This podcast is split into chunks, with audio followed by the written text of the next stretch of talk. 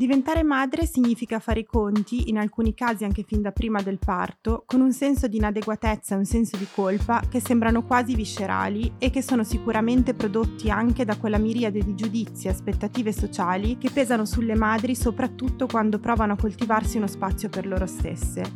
Ne parliamo oggi con Margot Sicaboni, attrice che sui social attraverso i propri contenuti ha spesso parlato di genitorialità consapevole positiva e di senso di colpa materno.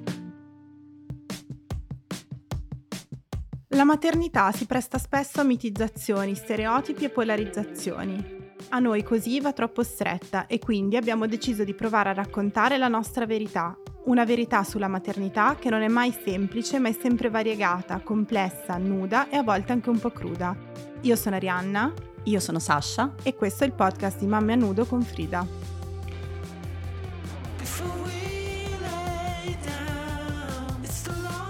Ciao Margot, come stai? Ciao, bene, bene, grazie, felice di essere qui. Noi ci siamo già conosciute perché con Frida abbiamo già fatto un contenuto proprio su questo tema e in realtà è stato proprio attraverso questo contenuto che ci siamo anche accorte da una parte che mentre ne stavamo parlando e quando abbiamo girato eh, il video che avevamo tantissime cose da dire e da dirci sul senso di colpa materno e dall'altra che eh, in realtà c'era anche un bisogno da parte della community stessa di parlare di più di questo tema. Quindi eccoci qui per riparlarne di nuovo oggi. Eh, e la prima cosa che ti vorrei chiedere è, mh, mm, secondo te da dove viene il nostro senso di colpa? Io penso che venga da talmente tanto lontano che faccia quasi ormai parte come se fosse un altro organo del nostro sistema corpo, cioè ci nasciamo. Mi sono chiesta anch'io, no? Ma perché questa cosa è così infilata incastrata dentro di me? Questo, questo veleno che si insinua dentro di te senza che te ne accorgi per via osmotica e tu ti ritrovi nei tuoi 40 anni con un bagaglio di senso di colpa di tutte le cose che non sono andate come sarebbero dovute andare che ogni giorno si ripropongono quando ti guardi allo specchio e dici ok, anche, anche oggi probabilmente non sono riuscita a, ad accontentare l'esterno e a, e a entrare in quella, in quella perfezione che mi viene richiesta. Forse ha senso che eh, parliamo un attimo della matrice di genere che ha il senso di colpa, perché ad esempio io eh, sono diventata madre due anni fa, però mi sentivo in colpa già prima di diventare madre ed è qualcosa che ho visto ehm, molto spesso in forme diverse ma sempre con una grande intensità più o meno in tutte le donne che fanno parte della mia vita affettiva e familiare e devo dire che l'ho vista di meno comunque in, con una forma, un aspetto diverso eh, negli uomini che invece eh, hanno fatto parte della mia vita. Cosa pensi di questo aspetto? Sono mh, mm, pienamente d'accordo perché è stata la mia stessa esperienza esperienza di vita. Io sono cresciuta anch'io con questa sensazione che comunque io, mia madre, mia nonna avevamo un peso, una responsabilità diverse e che comunque non andavamo proprio bene. C'era proprio questa la sensazione, eh? non vai proprio bene, bene. C'è qualcosa in te che non è sufficiente, che non è abbastanza. Noi non riusciamo a avere lo spazio che dovremmo avere all'interno delle nostre vite, ma siamo relegate a un ruolo che, um, come dire, è, ge- genera vita, certo, noi generiamo vita, quindi um, come dire, c'è un'attesa da parte nostra differente, dobbiamo prenderci cura, la donna si prende cura, la donna um, accetta l'uomo, aiuta l'uomo affinché esso possa lavorare, lei sta a casa, lei lavora, quindi ci sono tutte le nostre necessità che non sono ascoltate, non sono accolte, con una richiesta sulla nostra esistenza che è già quindi più breve, più corta, più come ci infilano in una scatola un po', no? Stai in questa scatola dove devi essere la brava moglie, la brava madre, la brava figlia, la brava donna. E quindi io credo che sia un senso di colpa che viene dall'esterno, ma che in qualche modo generiamo anche noi verso noi stesse. Cioè io mi sento in colpa con me stessa per non, per non darmi mm, quello di cui ho bisogno. When you need mealtime inspiration, it's worth shopping Kroger, where you'll find over 30,000 mouthwatering choices that excite your inner foodie. And no matter what tasty choice you make, you'll enjoy our everyday low prices, plus extra ways to save, like digital coupons worth over $600 each week. You can also save up to $1 off per gallon at the pump with fuel points. More savings and more inspiring flavors make shopping Kroger worth it every time. Kroger, fresh for everyone. Fuel restrictions apply. Ecco, io invece mi reputo una persona, non so se molto fortunata o molto ingenua, perché per anni ho vissuto in una specie di bolla in cui questa gran differenza di genere ammesso, ammetto di non averla sentita tanto. Eh, ho un background familiare effettivamente un po' particolare di, chiamiamolo matriarcato, comunque diciamo non è infrequente da generazioni e generazioni che nella mia famiglia sia solo la donna a lavorare. Questo ha generato una visione che è mh, mm, poi non coincidente con quella che è la società. A un certo punto sono diventata madre e lì le differenze di genere mi sono state chiarissime improvvisamente, non solo per quanto riguarda i ruoli madre-padre, ma anche per quelle che sono veramente le aspettative, le richieste che vengono fatte a noi eh, non hanno uguali rispetto a quello che viene richiesto a, agli uomini e ai padri. E questo è inevitabile che ci porti a essere sempre in affanno rispetto a quello che vorremmo e dovremmo essere. E anche il rapporto con il lavoro è cambiato tantissimo. Sia io che mio marito siamo medici, ma a un certo punto lui è diventato un medico che era anche papà. Mm. E io sono diventata una mamma che era anche medico. Quindi per me il senso di colpa e il senso di inadeguatezza soprattutto eh, sono, potrei dire, nate con la maternità, mentre tu facevi riferimento a un'esperienza anche pregressa. Assolutamente. Io pensavo quindi di essere sbagliata, inadeguata come donna. Quando sei diventata madre, ehm, in che modo questo rapporto con te stessa, filtrato attraverso il senso di colpa, è cambiato, se è cambiato? Perché ad esempio Uh, insomma, m- mi ricordo molto bene uno dei contenuti che hai, che hai, pubblicato sulla tua pagina Instagram nel formato Tazza di me, in cui si mette proprio in scena uh, una scena tipica eh, davanti a cui, in cui una madre si trova spesso, eh, in cui sostanzialmente viene criticata dall'esterno giudicata. Questo veniva proprio da un estratto della vita mia reale, dove ero proprio al supermercato e avevo i miei figli che erano piccoli, avevano l'età dei vostri. Quindi, cioè, proprio tenerli fermi, madde che... e stavano correndo in giro. Già c'erano quegli sguardi al supermercato di dire no, ti gu- guardano il bimbo matto, poi ti guardano a te per dire ma, cioè, ma tienilo signora. al guinzaglio.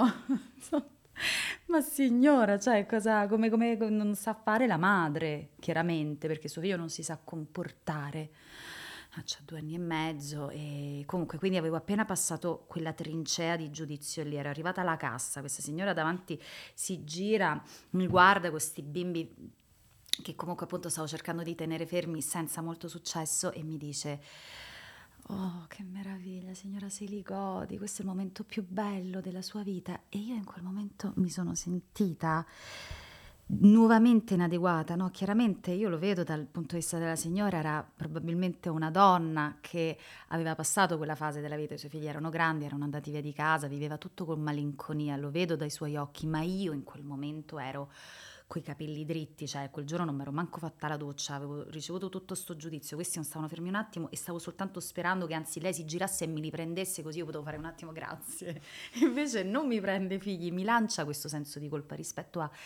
Certo che questo momento è magico e meraviglioso, ma il, come dire, il mio non riuscire a vivermelo come voi pensate che io me lo debba vivere, di nuovo mi lancia in un senso di inadeguatezza. E quindi semplicemente ho raccontato questa storia.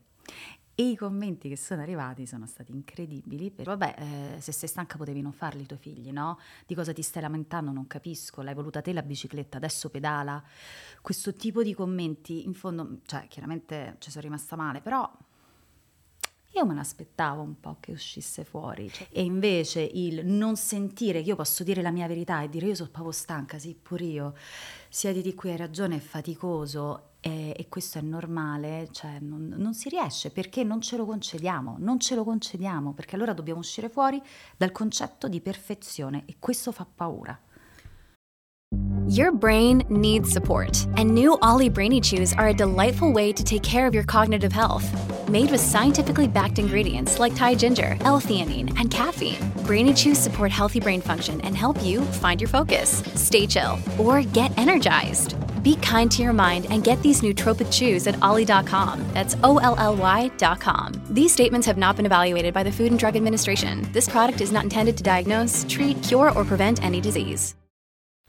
Io, se posso aggiungere una cosa, ehm, ra- cioè la mia ansia da prestazione al parco con mio figlio raggiunge dei livelli altissimi perché io mi sento proprio osservata. Cioè io mi rendo conto che, tra l'altro, a volte ho anche paura di trasmetterla a lui, anzi sicuramente gliela trasmetto, quindi la mia poi ansia aumenta ancora di più perché io guardo sempre lui cosa fa, come si muove, che giochi tocca, chiedi, fai che per un bambino, oltretutto così piccolo di due anni, io mi rendo conto che ogni tanto mi guarda come dire ma io non ho capito che cos'è che devo fare esattamente, cioè perché mi, mi, mi stai così tanto addosso che magari a casa non lo fai o in altri contesti non lo fai, perché io mi rendo conto che è lo sguardo eh, de- delle altre persone che sono lì, che sono altre figure di cura o altre madri sostanzialmente, mi mette molta, mi preoccupa molto. Assolutamente, sì. ma è questo, cioè non siamo libere di viverci la nostra maternità, il nostro essere madri come noi sentiamo che dobbiamo vivercelo, perché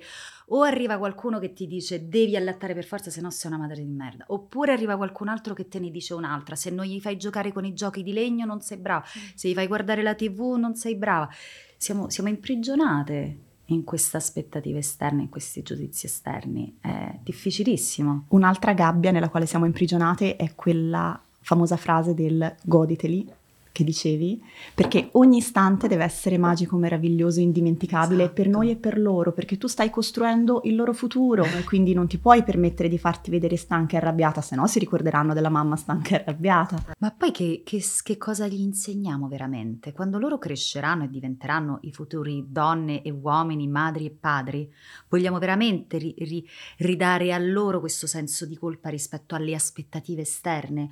Ma io ti voglio far vedere che mamma oggi è stanca e oggi mi faccio pure un pianto e lo faccio pure davanti a te perché io ti insegno che le emozioni esistono tutte e vanno tutte bene. Io mi sono spesso trovata, e questo credo che sia, diciamo, in qualche modo un aspetto anche del senso di colpa e delle pressioni sociali esterne, eh, ad avere moltissima paura della tristezza, moltissima paura della stanchezza, moltissima paura dell'ammissione della stanchezza e della tristezza. Io ricordo la prima volta che ho pianto davanti ai miei figli, l'ho fatto davanti a una figura di cura eh, più, più anziana, quindi appunto una donna no? quindi le passate generazioni, è quello che parliamo anche no? di catene generazionali che si ripercuotono poi su, sul presente, che mi prende da parte spaventata e mi dice non si piange davanti ai bambini.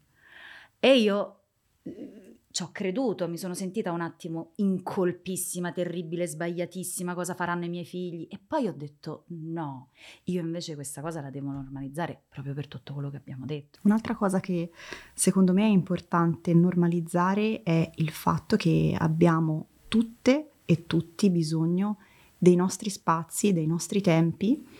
E quindi, ad esempio, eh, all'inizio quando mi capitava di uscire non per andare al lavoro, che ormai è una frase, mamma va al lavoro, ben accettata, eh, ma uscivo per andare in palestra o fuori con le amiche o a fare una passeggiata e mi veniva da dire tranquillo mamma va al lavoro, perché sapevo che ormai quella mia assenza era nella sua testa già incasellata, giustificata.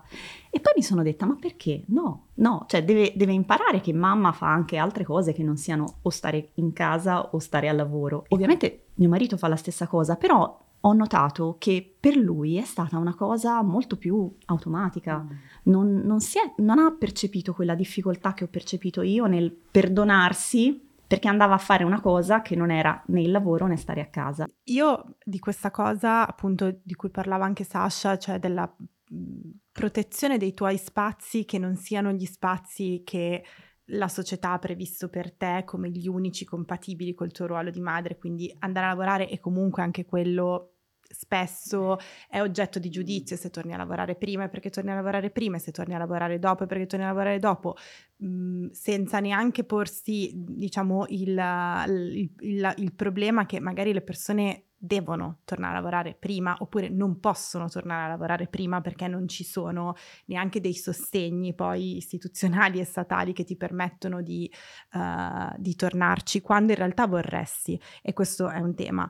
Però uh, io per esempio dicevo ho sempre avuto molto Uh, molta paura anche quando ero incinta di quello che sarebbe stato del mio spazio uh, una volta che fosse nato mio figlio. Ne avevo parlato tanto con il mio compagno, Lui mi è stato e mi è tuttora di grandissimo aiuto. La nostra gestione familiare e domestica è totalmente divisa uh, tra di noi, una gestione molto paritaria, anzi se posso sinceramente essere onesta, probabilmente fa più cose lui di me, uh, che è una cosa che in alcune situazioni mi fa anche sentire in colpa. Con me stessa lui assolutamente non mi fa sentire in colpa, ma soprattutto mi sono resa conto che questa è una fatica che abbiamo dovuto fare noi, uh, ma che assolutamente non ci è stata agevolata dall'esterno e dal modo in cui la società reagisce o ha reagito quando, per esempio, appunto, come diceva Sasha, Uh, io sono fuori, sono fuori magari con le mie amiche e la domanda canonica è ma il bambino dove l'hai lasciato? Ma dove vuoi che l'abbia lasciato il bambino? E poi soprattutto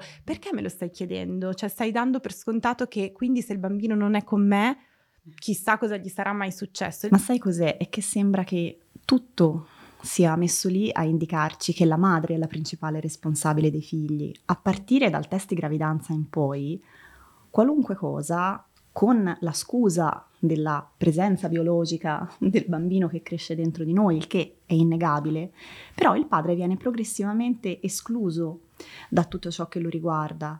Ehm, io e Arianna abbiamo vissuto entrambe la maternità nel periodo della pandemia in cui questo è stato particolarmente evidente perché i padri sono stati letteralmente cacciati fuori da qualunque tipo di controllo ecografico in gravidanza, anche quelli magari più delicati, ehm, dal parto stesso in molti casi, dall'assistenza nel postpartum e questo oltre ad aver provocato ovviamente dei disagi mh, immensi nelle donne, è stato molto offensivo nei confronti del, degli uomini che sono stati in qualche modo bollati come accompagnatori. E il congedo di maternità stesso che per carità è una eh, io l'ho avuto molto lungo come dipendente pubblica e mi rendo conto che, che sia un privilegio che tantissime donne non hanno, però se ci pensiamo, questa sproporzione immensa tra quelle categorie che hanno un congedo di maternità anche molto lunghe e quello inesistente o poco più che inesistente degli uomini acuisce ancora di più. Assolutamente.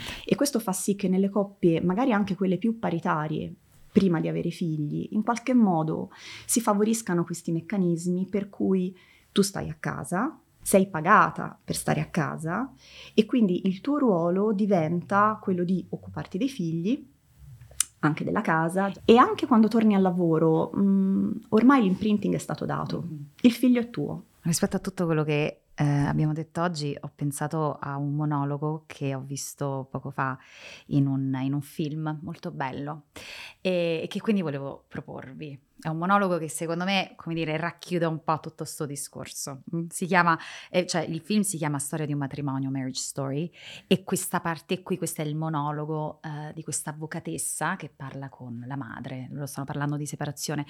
Comunque, lo trovo molto attinente. I buoni padri sono stati inventati 30 anni fa. Prima i padri dovevano essere silenziosi e assenti e inaffidabili ed egoisti. E possiamo dire che tutti li vogliamo diversi, ma sostanzialmente li accettiamo e li amiamo per la loro fallibilità. Ma la gente assolutamente non accetta le stesse debolezze nelle madri.